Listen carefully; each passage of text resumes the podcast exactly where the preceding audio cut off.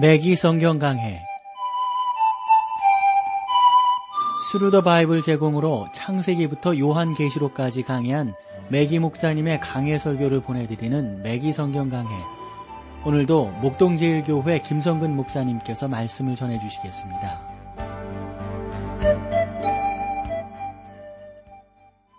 애청자 여러분 안녕하셨습니까? 매기 성경 강해 자 오늘도 여러분들을 요한 1서로 모시겠는데요. 오늘은 5장 말씀 함께 나누도록 하겠습니다. 5장은 하나님은 생명이시다 하는 그러한 내용입니다.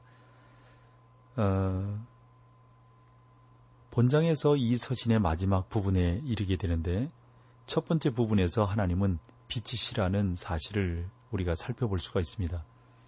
그리고 중부 중심에서 어, 하나님은 사랑이시라는 사실을 우리가 배우게 되죠. 그리고 이제 마지막 이제 주제에 우리가 오게 되는데 여기에서는 하나님은 생명이시다. 그러니까 여러분 첫 번째 부분에서 하나님은 빛이시고 두 번째 부분에서 하나님은 사랑이시고 세 번째 부분에서 하나님은 생명이시다라고 하는 내용들을 우리가 살펴볼 수가 있습니다. 처음 5절에서 요한은 세상에 대한 신자들의 승리를 말하고 있는데 여기에서 세상이란 코스코, 코스모스라는 그러한 단어인데 모든 조직을 갖추고 있고 또 정부와 이기심과 탐욕과 슬픔, 질병 그리고 무서운 죄악이 가득 찬 세상을 말한다고 볼 수가 있습니다. 요한은 하나님의 자녀가 이 세상에서 승리를 얻을 수 있다고 하는데 그것은 하나님이 생명이시기 때문에 승리를 얻을 수 있다 하는 장면이에요. 1절을 보실까요? 예수께서 그리스도이심을 믿는 자마다 하나님께로서 나서 난자니 또한 내신 이를 사랑하는 자마다 그에게서 난자를 사랑하느니라. 하나님은 생명이시며 그 생명은 하나님으로부터 나오는 것입니다. 예수께서 그리스도이심을 믿는 자마다 하나님께로서 난자니 여러분 이것이 사람이 거듭나는 방법이거든요. 요한은 그의 복음서 서두와 여기에서 다만 주 예수 그리스도를 믿는 믿음을 통하여 하나님의 자녀가 될 수 있다는 사실을 분명하게 밝히고 있습니다.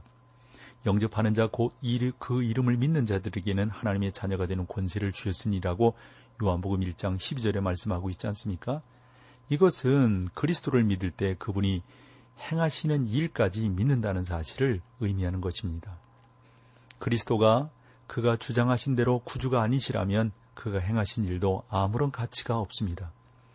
저는 동정녀 탄생이 아주 필수적이라는 사실을 거듭 밝히고 싶습니다. 이 세상 죄를 위하여 죽으신 분이 누구입니까? 그는 평범한 사람이 아닙니다.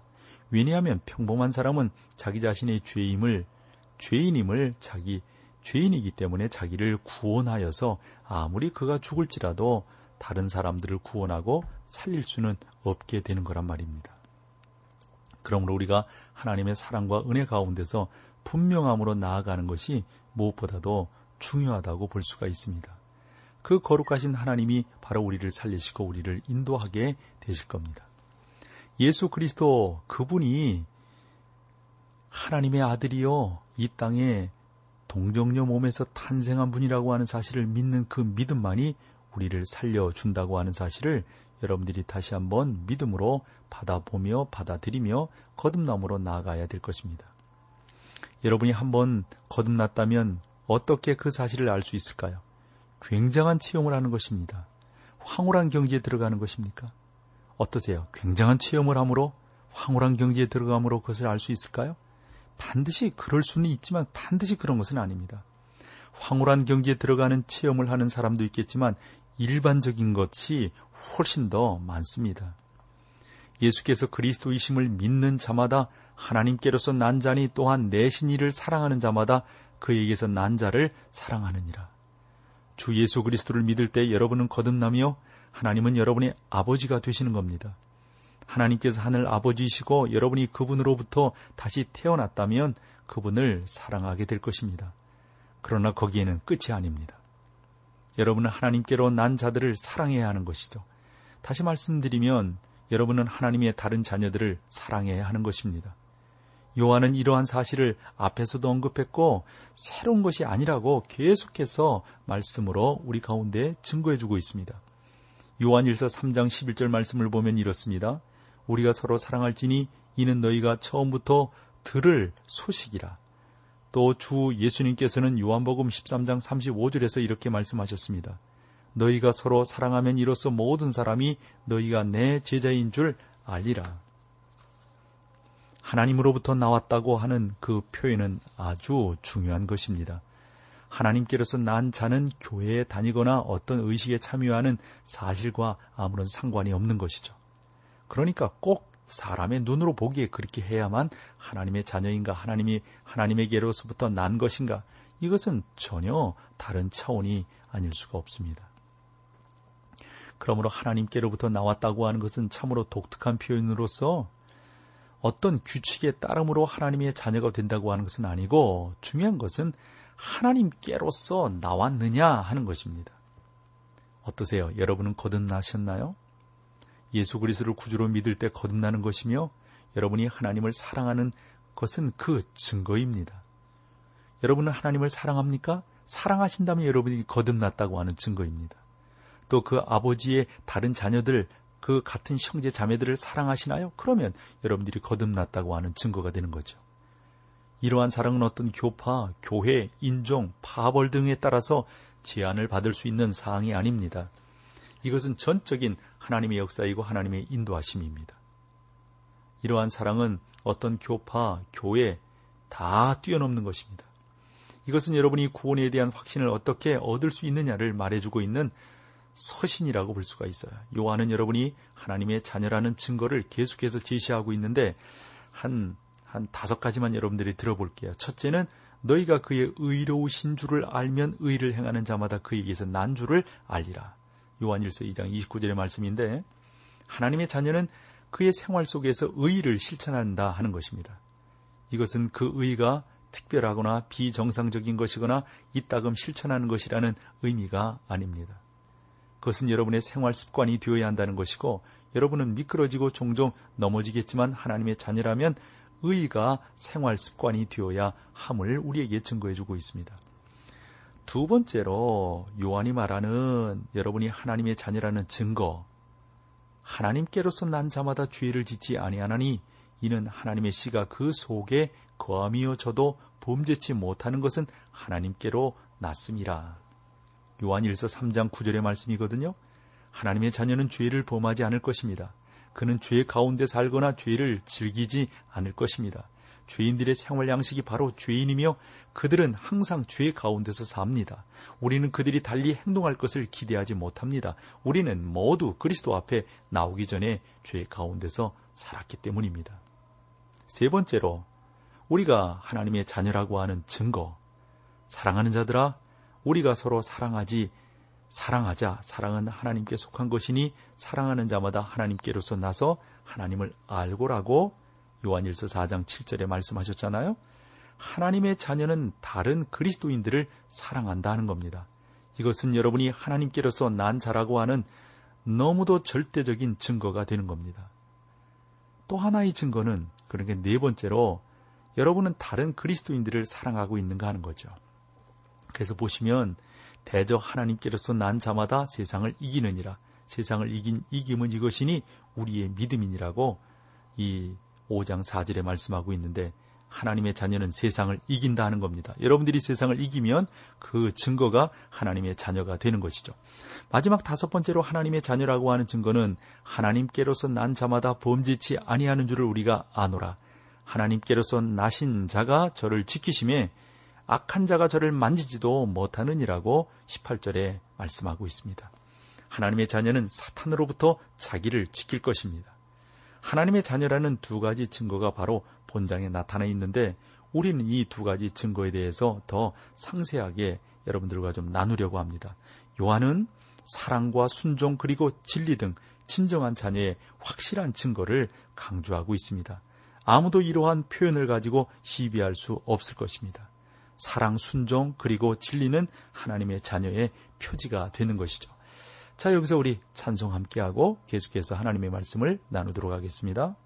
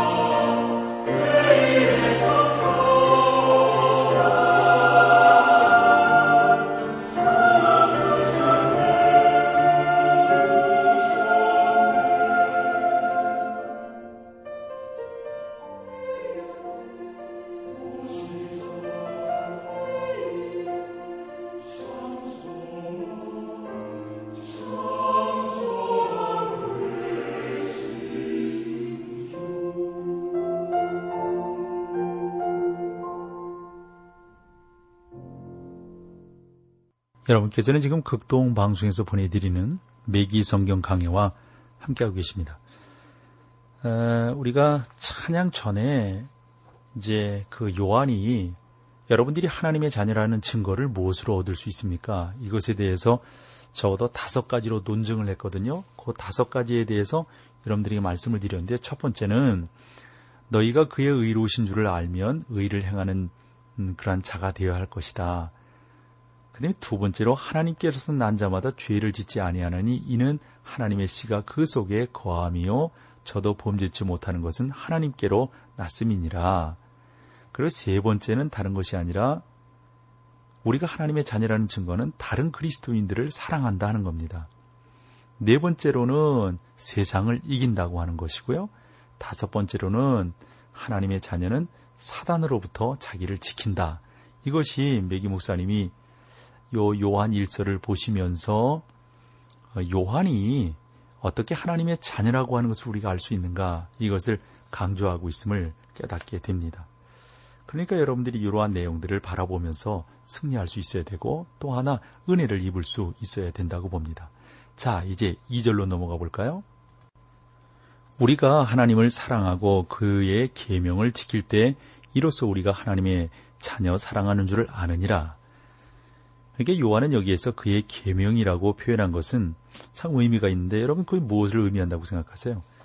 제가 알기로는 여기서 말하는 이 계명이란 구약을 가리키는 것이 아니라 예수님께서 이 땅에 계실 때 주셨던 명령들 있잖아요. 예를 들어 본다면 우리는 십계명이 아니라 대사로니까전서 5장에서 약 22가지의 명령을 발견하게 되거든요.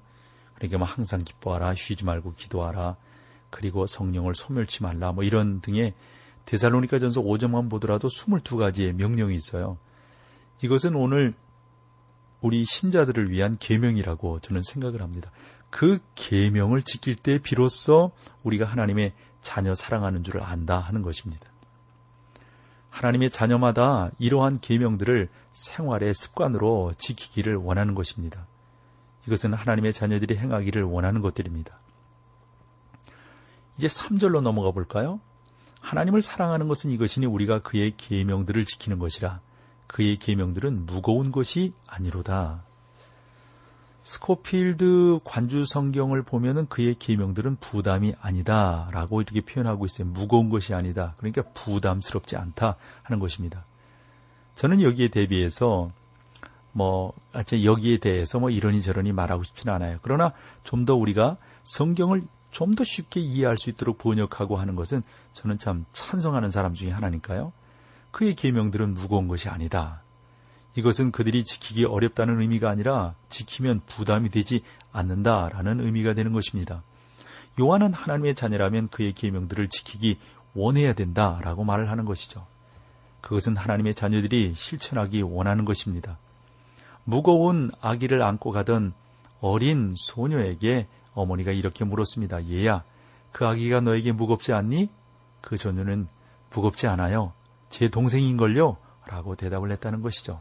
동생을 안고 갈 때 문제가 달라지는 것입니다. 하나님을 사랑하는 것은 이것이니 우리가 그의 계명을 지키는 것이라. 그의 계명들은 무거운 것이 아니로다. 여기서 말하고 있는 핵심은 우리가 사랑으로 그 계명들을 지키기 때문에 전혀 부담이 안 된다는 말이죠. 지붕이 달린 마차를 타고 메기 목사님께서 오클라마에 있는 작은 마을로 아주 오래전에 그 이렇게 이주하던 어떤 그 사나이와 그 가족에 관한 이야기를 들으셨대요. 그들은 마을의 상점 앞에서 사과 상자 위에 앉아 있는 주인과 이야기를 하면서 이제 마, 이야기하기 위해서 이제 마차를 멈췄던 것이죠. 그들은 그 주인에게 이곳의 마을이 어때요? 이곳 마을 괜찮습니까? 살기 좋습니까? 라고 물었더니 그 상점 주인은 당신은 어떤 마을에 오셨습니까? 라고 물었다는 겁니다. 그때 그 사나이가 나는 음, 어, 우리는 아주 훌륭한 동네를 찾아왔습니다. 그곳에 있는 모든 사람들은 서로 잘 알며 관심을 가지고 도와줍니다. 그들은 매우 훌륭한 사람들입니다. 우리는 참으로 떠나기 싫지만 서쪽으로 오고 싶었답니다. 그러나 어디에 잡아야 어디에 자리를 잡아야 할지 몰라서 이 마을 저 마을로 다니는데 지금 이 마을에 이르러서 선생님께 주인께 여쭙는 겁니다. 했더니 주인이 이렇게 말을 하더래요. 이 마을은 당신이 두고 떠나온 곳과 똑같은 곳입니다. 그 사나이는 그렇다면 여기에 자리를 잡아야 되겠군요. 라고 말하면서 길을 떠났다는 것이죠. 잠시 후에 또 다른 마차가 와서 상점 앞에 멈춰 섰습니다. 그 사람은 상점 주인에게 이렇게 말을 하는 것이죠. 어? 어떻게 하는 것이 올바른 것이냐? 또 이렇게 묻게 되는데 그 묻는 것이 다른 것이 아니라 이 마을이 살기가 좋은 마을입니까? 라고 물었다는 거예요. 물으니까 음, 그 주인이 또 대답하기를 아, 당신이 묻는 그 물음은 잘못됐습니다. 당신이 떠나온 마을보다 이 마을은 훨씬 더 살기가 좋습니다. 우리는 그곳을 떠나기를 어? 참 잘했군요. 이렇게 말을 하더라는 것이죠.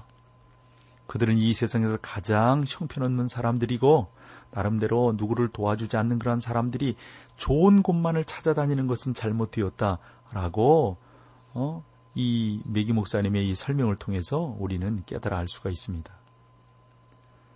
마을 사람 하나가 거기에 있다가 상점 주인에게 이렇게 말을 했다고 합니다.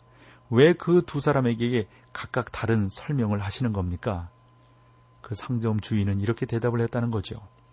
나는 여러분이 떠나온 마을과 그 어떤 마을도 똑같다는 사실을 배웠습니다. 왜냐하면 똑같은 사람들이 살고 있기 때문입니다. 하나님의 자녀는 누가 무엇을 해 주기를 기다리지 말고 다른 사람에 대한 사랑과 관심으로 행동을 표현해야 한다고 믿습니다. 요한복음 13장 35절에 보면 너희가 서로 사랑하면 이로써 모든 사람이 너희가 내 제자인 줄 알리라. 여러분이 예수님과 하나님의 하늘의 아버지를 사랑하신다면 다른 신자들도 여러분들이 충분히 또 분명하게 사랑하셔야만 되는 것이죠. 여러분은 주님의 계명을 지키고 있으며 그 계명이 전혀 무거운 것이 아니라는 사실을 깨닫게 될 것입니다. 여러분의 주님의 명령을 지키고 있는 그 계명이 무거운 것이 아니라고 하는 사실을 깨닫는데 주님께서는 나의 멍에는 쉽고 내 짐은 가벼움이라고 마태복음 11장 30절에서 말씀하셨어요. 여러분이 주님을 참으로 사랑하고 그를 전심으로 섬기기를 원한다면 그 계명은 무거운 것이 될 것입니다. 그때 교회의 사업이나 다른 사역들도 어렵지 않게 될 것입니다. 아이언 사이드 박사는 이 요한 서신을 가리키면서 아래와 같은 이야기를 들려주었습니다. 얼마 전에 나는 인도에서 몇 달간 지냈던 사람에 관한 기사를 읽었습니다. 그가 왔을 때 몇몇 친구의 집에서 인도에 관해서 토론하다가 선교의 이야기가 마치자 인도에서 약 5개월 동안 지냈던 이 사람이 이렇게 말을 하는 것이었습니다. 그러면서 아이언 사이드 박사가 그 말을 전해주는 거죠. 나는 선교에는 아무 소용이 없다는 사람입니다. 내가 인도에서 수개월을 보냈지만 그들이 아무것도 하지 않았습니다. 그곳에 있는 동안 선교사 한 명도 만난 적이 없습니다. 나는 교회가 선교를 후원함으로 돈을 낭비하고 있다고 생각합니다. 거기에 나이든 신사 한 분이 있었는데 그는 아무 말도 하지 않고 있다가 일어서서 이렇게 말을 했다는 거죠. 인도에 얼마나 계셨다고 했죠? 5개월입니다. 무슨 일로 가셨죠? 호랑이 사냥하러 갔습니다. 호랑이를 보셨습니까? 예, 수십 마리를 보았습니다. 그러면서 이 노신사가 말을 이어가는데 이렇게 말을 하는 거예요. 그거 참 이상하군요. 나는 인도에서 30년 동안 살았는데 호랑이를 한 마리도 보지 않았습니다. 보지 못했습니다. 그리고 수백 명의 선교사들을 만났습니다. 당신은 호랑이 사냥을 갔으므로 호랑이를 만났고 나는 선교 사역을 하러 갔으므로 선교사들을 만났던 것입니다. 여러분이 무엇을 추구하느냐에 달려 있다 하는 교훈 아니겠어요? 여러분은 오늘날 하나님의 일에 관심을 가지고 있습니까? 하나님의 말씀 전파하는데 관심이 있습니까? 어떤 사람은 별로, 별로 성과가 없는 것처럼 보입니다. 라고 말을 할 것입니다. 여러분 그 현장에 가보지 못했을지라도 말씀이 전파되는 곳에는 생활과 마음속에 변화가 일어나리라고 하는 것을 저는 다시 한번 깨닫습니다. 아까 아이언 사이드 박사가 설명해 주었던 그 내용, 어떤 사람이 마차를 타고 와서 어? 이 동네가 살기 좋습니까? 했더니 그 상점 주인이 이 동네는 아주 좋은 곳입니다. 당신이 살던 곳은 어떻습니까? 예, 우리 동네도 좋습니다. 이 동네는 당신이 살던 곳과 똑같습니다. 이렇게 말을 해 주었다고 그랬잖아요. 잠시 후에 다른 마차가 상점에 와서 멈춰서 그 사람도 이 마을이 어떻습니까? 물을 때 주인이 당신이 떠나온 마을은 어떤 마을입니까? 그 사이는 그 사나이는 우리는 그것을 떠나기를 참 잘했습니다. 라고 말을 했다는 거죠. 그럴 때 그들은 이 세상에서 가장 형편없는 사람들입니다. 그들은 전혀 이웃 사람들에게 도움을 주지 않았습니다. 우리는 그곳에 친구가 하나도 없기 때문에 떠났습니다. 이렇게 말을 하는 그래서 이곳까지 왔다고 하는 그 두 번째 손님에게 주인이 하는 말, 이 마을도 당신이 떠나온 곳과 똑같은 곳임을 알게 될 것입니다. 우리는 모두 똑같은 사람들입니다. 라고 말을 했다는 것이죠. 그렇습니다, 여러분. 우리가 어떤 관점을 갖고 있느냐, 우리가 어떠한 생각을 갖고 있느냐에 따라서 우리의 삶의 상당 부분이 달라지게 된다고 하는 것을 깨닫게 됩니다. 이와 같은 은혜를 여러분들이 기억하시면서 하나님의 말씀을 온전히 증거하고 온전히 찬양하는 그러한 저와 여러분 모두가 다 되기를 간절히 소망합니다. 자, 오늘은 여기까지 하겠습니다. 함께 해주셔서 고맙습니다. 매기 성경 강해 지금까지 Thru the Bible 제공으로 창세기부터 요한계시록까지 강해한 매기 목사님의 강해 설교를 목동제일교회 김성근 목사님께서 전해주셨습니다. 이 시간 방송 들으시고 청취 소감을 보내주신 분께는 나침반 출판사에서 신앙서적을 보내드립니다. 청취 소감을 남겨주실 분들은 극동방송 홈페이지에 매기 성경 강해로 들어오셔서 사연을 남겨주시거나 문자로 참여하실 분들은 한 통에 50원의 유료 문자 샵 1069, 샵 1069번으로 보내주시기 바랍니다. 매기 성경 강해 오늘 순서를 마칩니다.